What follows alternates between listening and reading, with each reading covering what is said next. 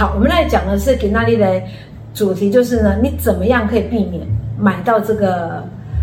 不良的二手车哦？我们来看一下一些数据哈、哦，来，台湾车辆哦，进口税其实高达百分之十七点五啊，所以这个新车的这个价格呢，其实就很高。人家国外买车都没那么贵，台湾买车真的是很贵的。然后再加上一个问题，就是这个车的折旧率其实很快啊，尤其是车子好，所以呢，我们另外就转战到这个二手市场。可是呢，二手市场呢，听说这个水也是很深啊，哈，就是说。里面很多的美感，你知道吗？我们需要去注意的。像最近又有新闻来了，他就是说呢，这个中古车商哈、哦，呃，故意不告知这个车辆是事故车，或者是呢，隐瞒车辆已经被扣牌的这个资讯。那还有啊，会那个给你调整那个什么里程数啦，对，好、哦，哎呀，今天是就要修哎哈，真的这个是真的是不可以不可以。可是呢，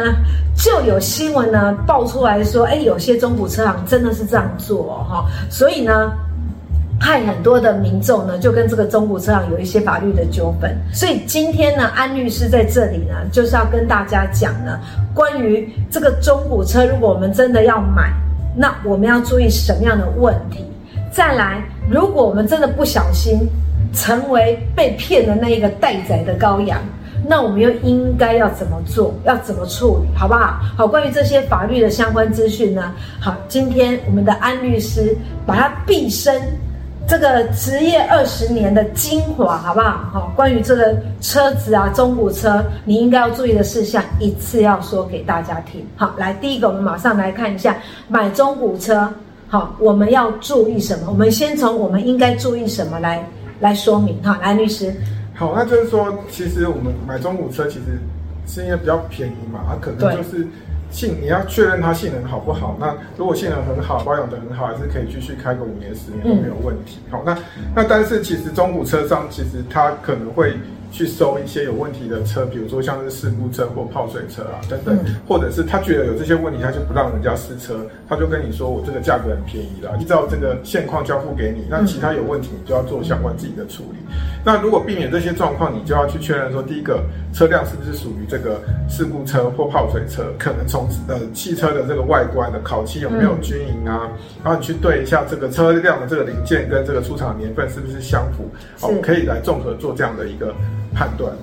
好，那如果它是事故车，可能还可以有一些经验判断。那如果泡水车，其实也是可以有一些经验判断。如果真的懂车的人，对不对？对，那这个部分其实是说。哦关刚提早讲到这个事故车、泡水车，嗯、我就建议说第三方哦做认证的方，其实就是你可以花个几千块，然后请请这个车厂送这个所谓的第三方的这个认证。好、哦，那第三方认证有一些莱茵认证啊、种种之类的，大家可以去看一下。好、哦，你就花个几千块去做这个认证，那你就可以去保证说这个车它不是事故车、泡水车，甚至是说这个里程数有没有做调整。这个第三方认证机构也是可以做相关的认证。好，好，今天安律师这样讲，就是哈、哦，我们宁肯花那小小的钱。好，让我们可以省大大的钱。如果有时候我们为了省那几千块，结果我们真的买到了不 OK 的车子呢，我们被烤了吧晒，你知道吗？所以安律师提供一个很，我觉得挺少听起来是非常棒的一个建议，就是我们可以做第三方的认证，哈，来确保我们买到的中古车可以安心，哈。好，那除了这个是不是事故车，或者是是不是泡水车，那另外我们还要注意什么？再就是。大部分会遇到就是车辆的里程数，因为通常平均其实我们台湾车辆一年的里程数可能是一万到两万之间，就一般在开开这个有开高速公路可能一年都会开一万两万，但是如果你是市市区车，有可能就开不到一万了。好，那当然这个比如说十年的车，他就跟你讲说，哎，这个十年的车可能你就要看一下说它的车况的状况，就是如果说假设他跟你讲说我这台车可能跑十年就只有五万六万，那你可能真的就要去。做第三方认证，说他到底是不是只有跑那么少，还是说今天车商故意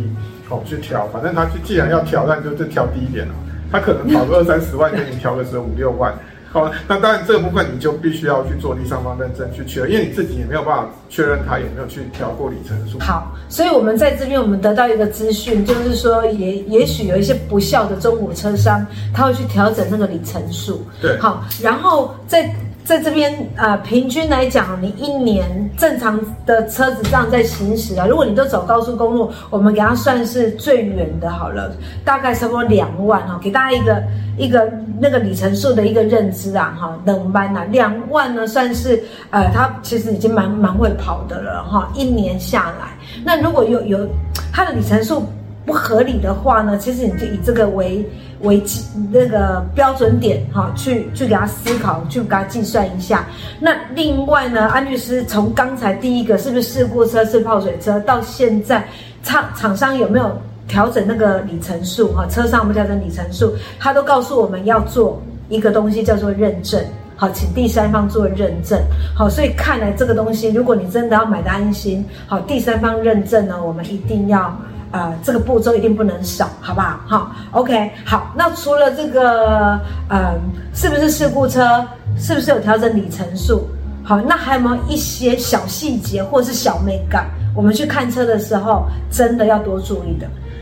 第三个就是说，就是最好是在白天挑车、啊，就是说有，就是你要去要求试车的时候，它其实正正常来讲，其实你可以签一个所谓试车的契约，但是他可以跟你讲说，你确定要买这台车，我再跟你试车，所以你你其实可以签试车的契约，就是说你你是要试这台车，但是事故这个车如果发生了这个碰撞，当然你就必须要负责了。那、嗯、那不过这个部分就是说，我建议就是说，还是买车的时候先做这个试车的动作，但是一般车行是会要求你说先谈拢。说确定你价格要了，你才能够去试车。那你最后如果真的不买，那当然，那你的定金就会就会没没收。所以就是说，你先去试车，然后再去签约。那签约的时候付定金，那定金就是在通常在合约上面，就是说你付了定金，你如果不买，这定金就是要被没收。所以你要清楚说流程上面，你就是白天要挑车。那挑车的时候，你要先去做试车的动作。试车可能车商会跟你讲说签一个试车的合约。那如果车商不给你试车，你就考虑一下要不要买。毕竟中古车。确实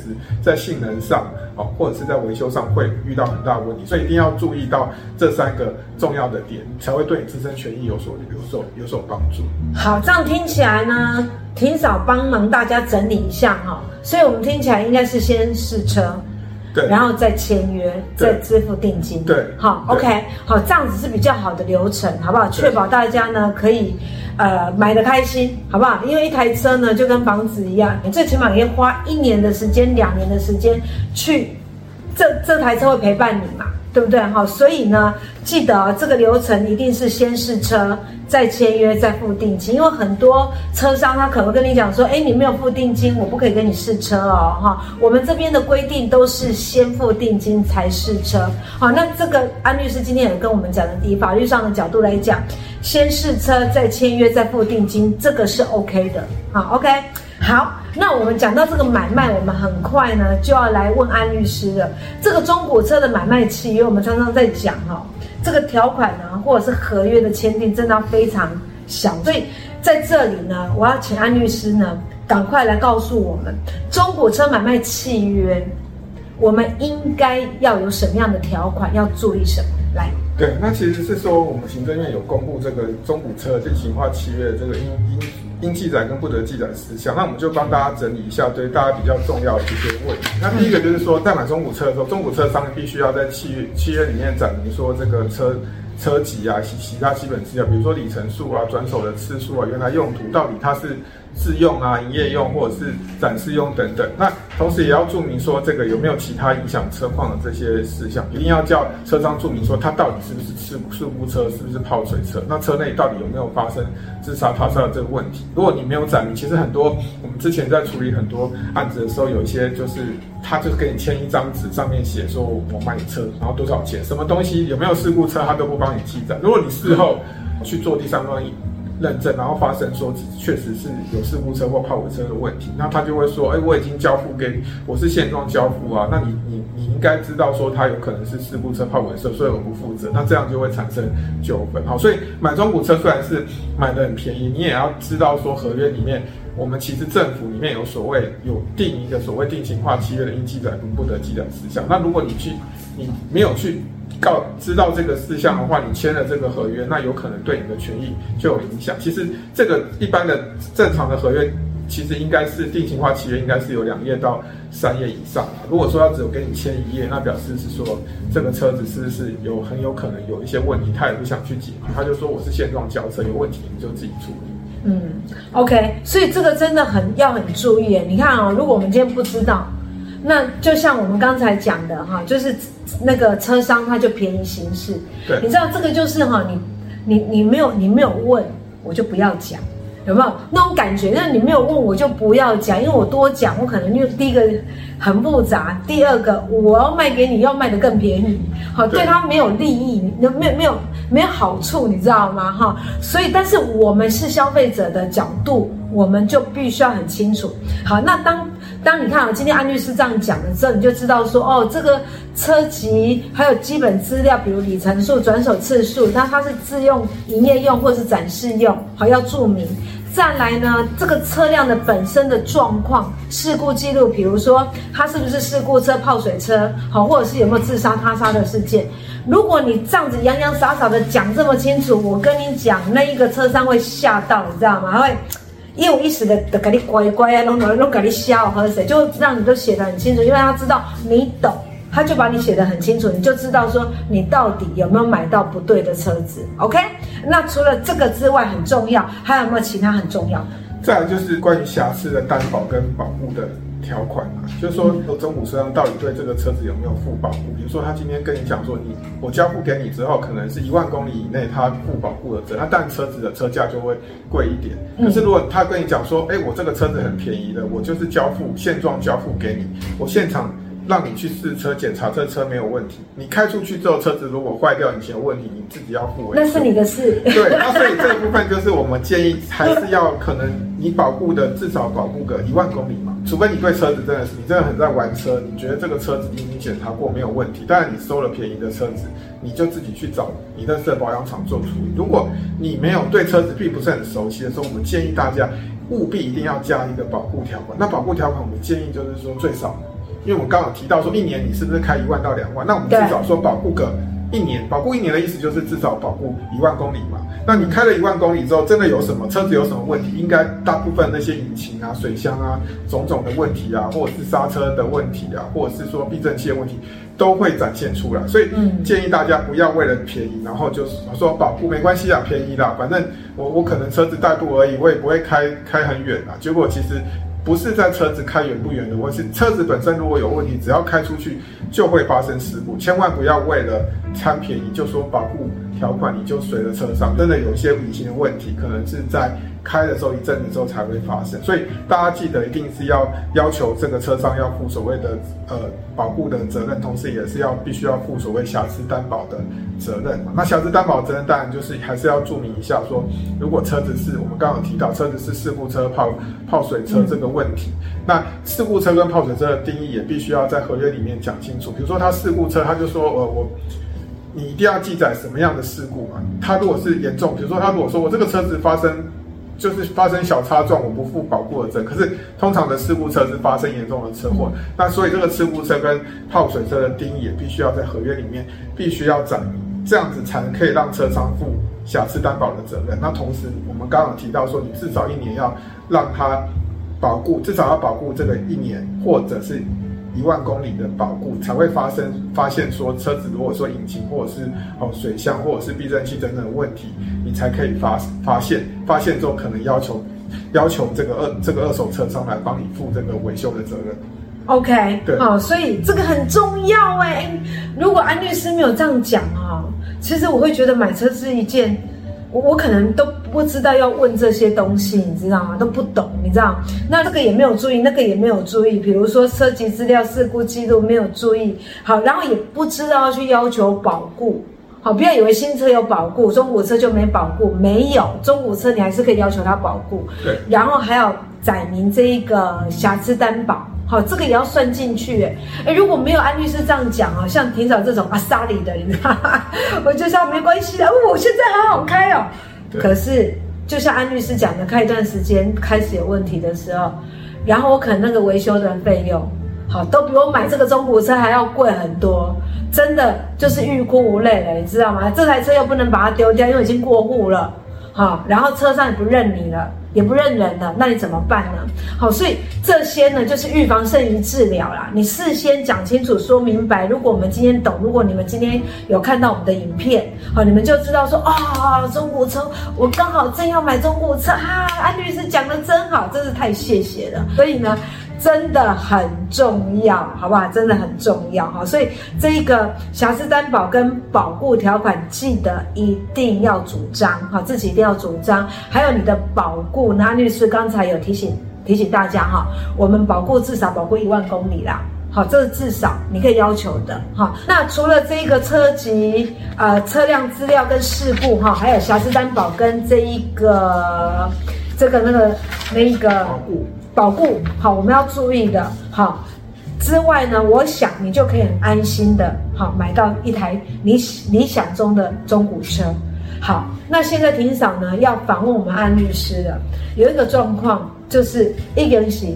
老把赛呀，也就是说已经被骗了，有没有？就是说啊，我们都不知道你是已经买了车了，现在才看到啊，安律师讲的为什么都没做，然后真的。你的中古车现在就开始产生问题了，你知道你被骗了。好，那被骗了，你买到瑕疵的中古车，那你应该怎么办？怎么办？来，不用担心，不用恐慌，不用害怕，一样。神队友安律师，我们的老师在这里啊，会教大家你应该怎么做，好不好？哈，来，安律师。好，那就是说，这个当你被骗买到中古车，但就是你会想到说，第一个你会想说我，我我到底怎么样子可以退车嘛？我可以不要整台车，我都不要钱，你就退我。哦，那这个这个时候就是说，我们就可以主张说，如果当这个中古车商是明明知道这些瑕疵，比如说他已经跟你保证是事故车、是中古、是所谓的泡水，他还跟你讲说。还跟你说不是，你事后去找人去找第三方认证，发现是真的是事故车、泡水车的时候，这个时候你就可以主张说是他有诈欺的问题。这个时候你就可以依照民法九十二条来去撤销买卖的意思表示，要求退车，然后全部的价金都拿回来。那假设如果真的，比如说车商自己也证明说他可能跟去收车的时候他不知道哦，真的是本身有这些瑕疵的时候。哦，那这个时候当然就是可能有可能他他去收车，他也搞不清楚状况。那这个时候他如果他如果可以证明说没有，他没有办法可以证明说这个瑕疵并不是他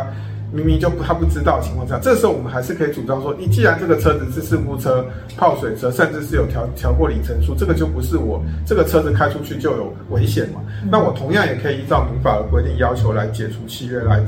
请求说解除契约来退退款退这个全额退款这个车。那如果说你觉得这个车子本身买买贵了，那它本身有这些瑕疵，你觉得说，哎，我还是可以接受，你需要可以减价。那同时你就可以择议说，你要减少减少车价呢，还是说全部都退还？不过我想说，粉丝们如果遇到这个问题，当然就是遇到有事故的车，基本上还是全额，希望可以全额退车的。是，所以我们就告诉他说，如果你在合约上面有注明是事故车或泡水车，注明他要负瑕疵担保的责任的情况之下，那你就可以主张说，这个车子本身有事故车、泡水车，甚至是说你检查出来引擎有很严重的问题，那这些这些问题你你开出去就有危险，所以基本上是欠缺所谓我民法上的保证品质，也就是说这个车子开出去有危险，我们就可以依照民法三百五十九条要求解约，然后全额退还所有的车、嗯、车子的价款。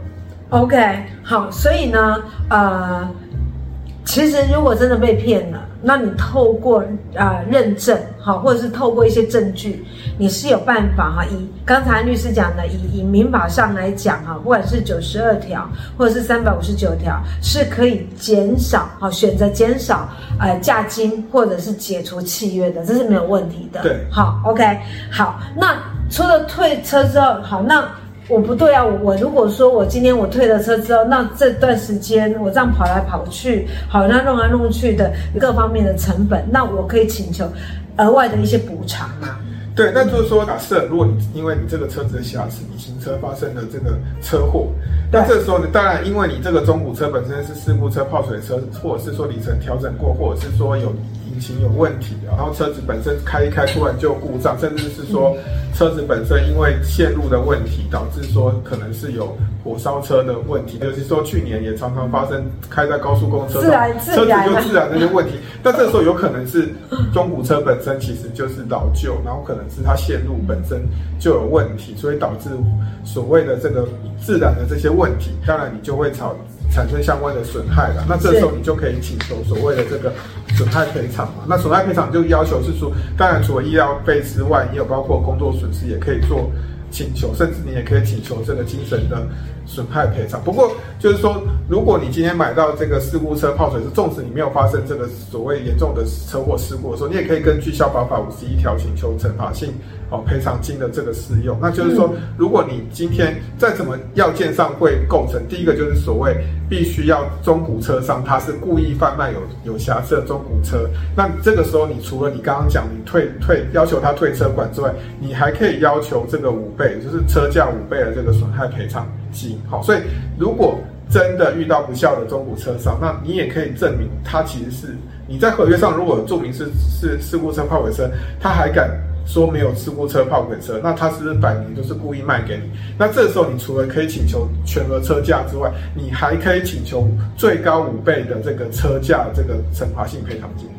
哦 ，OK， 好，但是这个安律师刚才有讲，必须呃，要是故意贩卖有瑕疵的中古车商，好，如果如果是真的这样子的话呢，那这个一定要让他受到重罚啦。好，一次就让他哦，看能不能改邪归正啊。没错。好，真的怎么可以这样子呢？我们可能把我们哎。这个是跟人身安全有关系的。那如果你我们今天因为你的这一个不肖的一个方式来做这个生意，然后我们真的运气很差，就真的选了你的车子，然后产生了一些问题。刚才律师有讲哦，如果说真的有一些因为雇中古车产生的瑕疵的车祸，当然你可以请求赔偿，可是有时候有时候可能已经毁掉了。如果这个人真的有问题，万一他是一家之主呢？哈，所以我们一定要非常注意。那今天呢讲的这一些呢，就是让大家可以理解说，如果我们在购买中古车的时候，我们应该要注意什么，好不好？我们应该要注意什么？包含呢，今天一开始安律师有讲啊，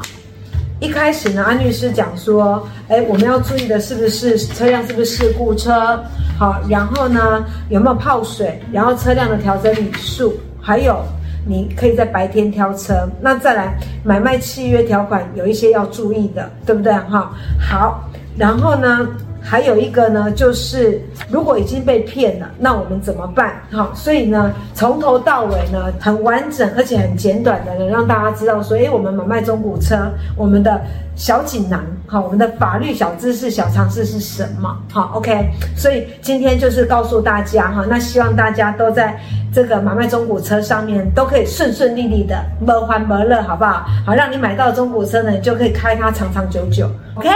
好啦，那我们早安霆嫂下次见啦，拜拜。拜拜。